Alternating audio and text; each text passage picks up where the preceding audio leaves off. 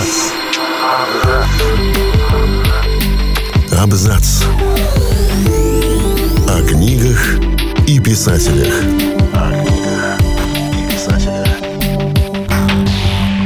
Второй том «Мертвых душ» Николая Гоголя – одна из самых известных книг, которую так и не увидели читатели.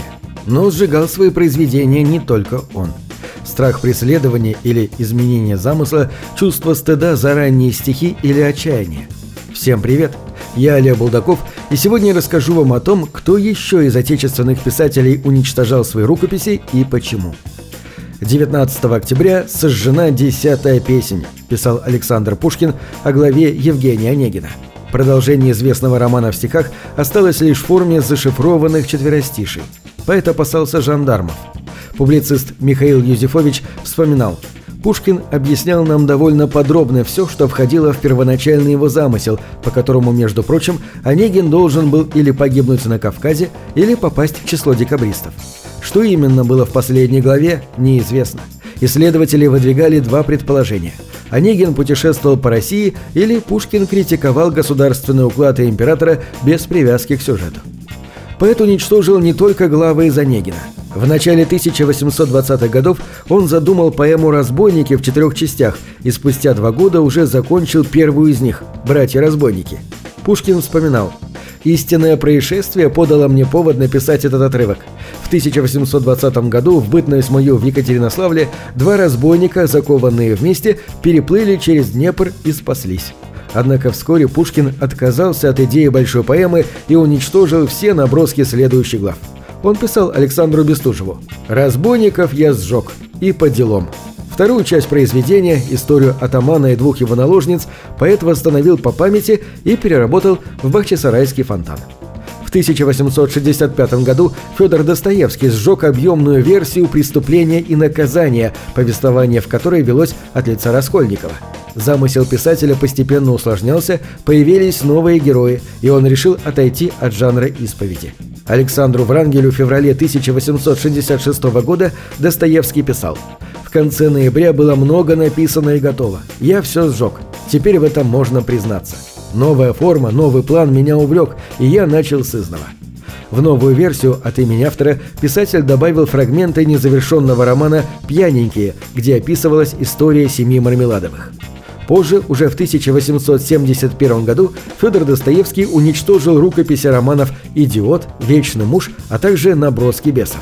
Его жена Анна Достоевская в дневниках вспоминала «За два дня от отъезда Федор Михайлович призвал меня к себе, вручил несколько толстых пачек исписанной бумаги и попросил их сжечь. Хоть мы и раньше с ним об этом говорили, но мне так стало жаль рукописи, что я начала умолять мужа позволить мне взять их с собой. Но Федор Михайлович напомнил мне, что на русской границе его, несомненно, будут обыскивать, и бумаги у него отберут, а затем они пропадут, как пропали все его бумаги при его аресте в 1849 году. Часть архива жене писателя все же удалось отстоять. Она передала пару тетрадей своей матери, которая привезла их в Россию несколько месяцев спустя. В стихотворении Бориса Пастернака «Быть знаменитым некрасиво» есть строчки «Не надо заводить архива, над рукописями трястись». Свои записи поэт сжигал несколько раз. Первый в 1932 году, когда расставался с возлюбленной Евгенией Лурье. Тогда Пастернак бросил в печку почти законченный роман «Три имени», работать над которым начал еще в 1918 году. Сохранилась лишь первая часть произведения из пяти «Детство Люверс». Историю о взрослении девочки Жени опубликовали в 1922 году как самостоятельную повесть. В записке издателю Вячеславу Полонскому поэт писал «Я решил, что буду писать, как пишут письма, не по-современному, раскрывая читателю все, что думаю». Второй раз Пастернак уничтожил рукопись в 1942 году.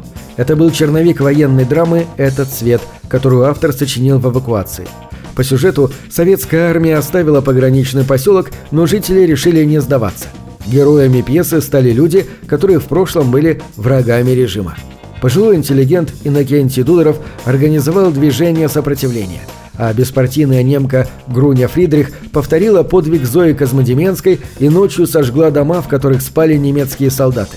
По задумке Пастернака, такими поступками герои искупали грехи до военного времени – Писатель уничтожил пьесу спустя пару месяцев после ее завершения. Он опасался ареста. Черновик «Мастера и Маргариты» и романа «Записки покойника», два тома «Белой гвардии» и «Личный дневник» – все это Михаил Булгаков сжег вечером 18 марта 1930 года. Ранее днем писатель узнал, что глав Репертком запретил к постановке его новую трагедию о Мольере «Кабала Святош». Чиновники посчитали, что Булгаков проводит аналогию между тиранией монархического строя и социализмом на примере положения писателя. Пьеса была единственной возможностью Булгакова поправить финансовые дела. С 1929 года его произведения не ставили, и он остался без дохода. В письме правительству СССР он писал «Погибли не только мои прошлые произведения, но и настоящие, и все будущие. И лично я своими руками бросил в печку черновик романа о дьяволе, черновик комедии и начало второго романа «Театр». Уцелели лишь две рукописные тетради «Мастера и Маргариты». По ним Булгаков начал восстанавливать текст в 1932 году. А вот к роману «Записки покойника» о театре писатель вернулся лишь в 1936 году. Произведение так и осталось незаконченным. Анна Ахматова писала с 11 лет, однако самых первых ее стихотворений не сохранилось. Поэтесса уничтожила большую часть ранней лирики. Она вспоминала «Боже, какие позорно плохие стихи я писала! Я недавно перечитывала, хотела что-нибудь оставить на память. Нет, ничего нельзя. Все позор, все не мое, а чужое, общее, то, что писали тогда третьестепенные авторы».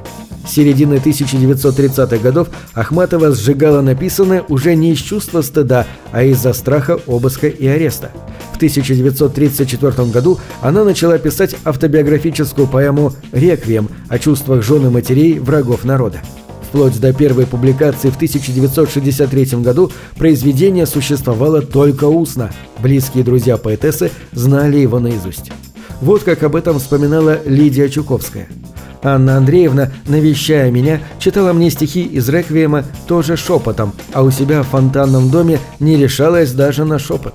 Внезапно посреди разговора она умолкала и, показав мне глазами на потолок и стены, брала клочок бумаги и карандаш. Потом громко произносила что-нибудь светское «Хотите чаю?» или «Вы очень загорели?» Потом исписывала клочок быстрым почерком и протягивала мне. Я прочитывала стихи и, запомнив, молча возвращала их ей. «Нынче такая ранняя осень», — громко говорила Анна Андреевна и, чиркнув спичкой, сжигала бумагу над пепельницей.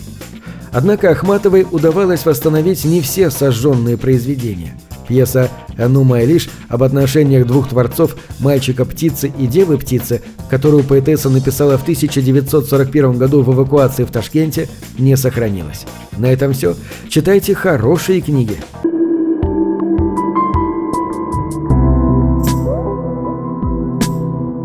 Книги — это двери, что выводят тебя из четырех стен. С ними ты проживаешь другие жизни, а свою умножаешь в тысячу раз. Тысячу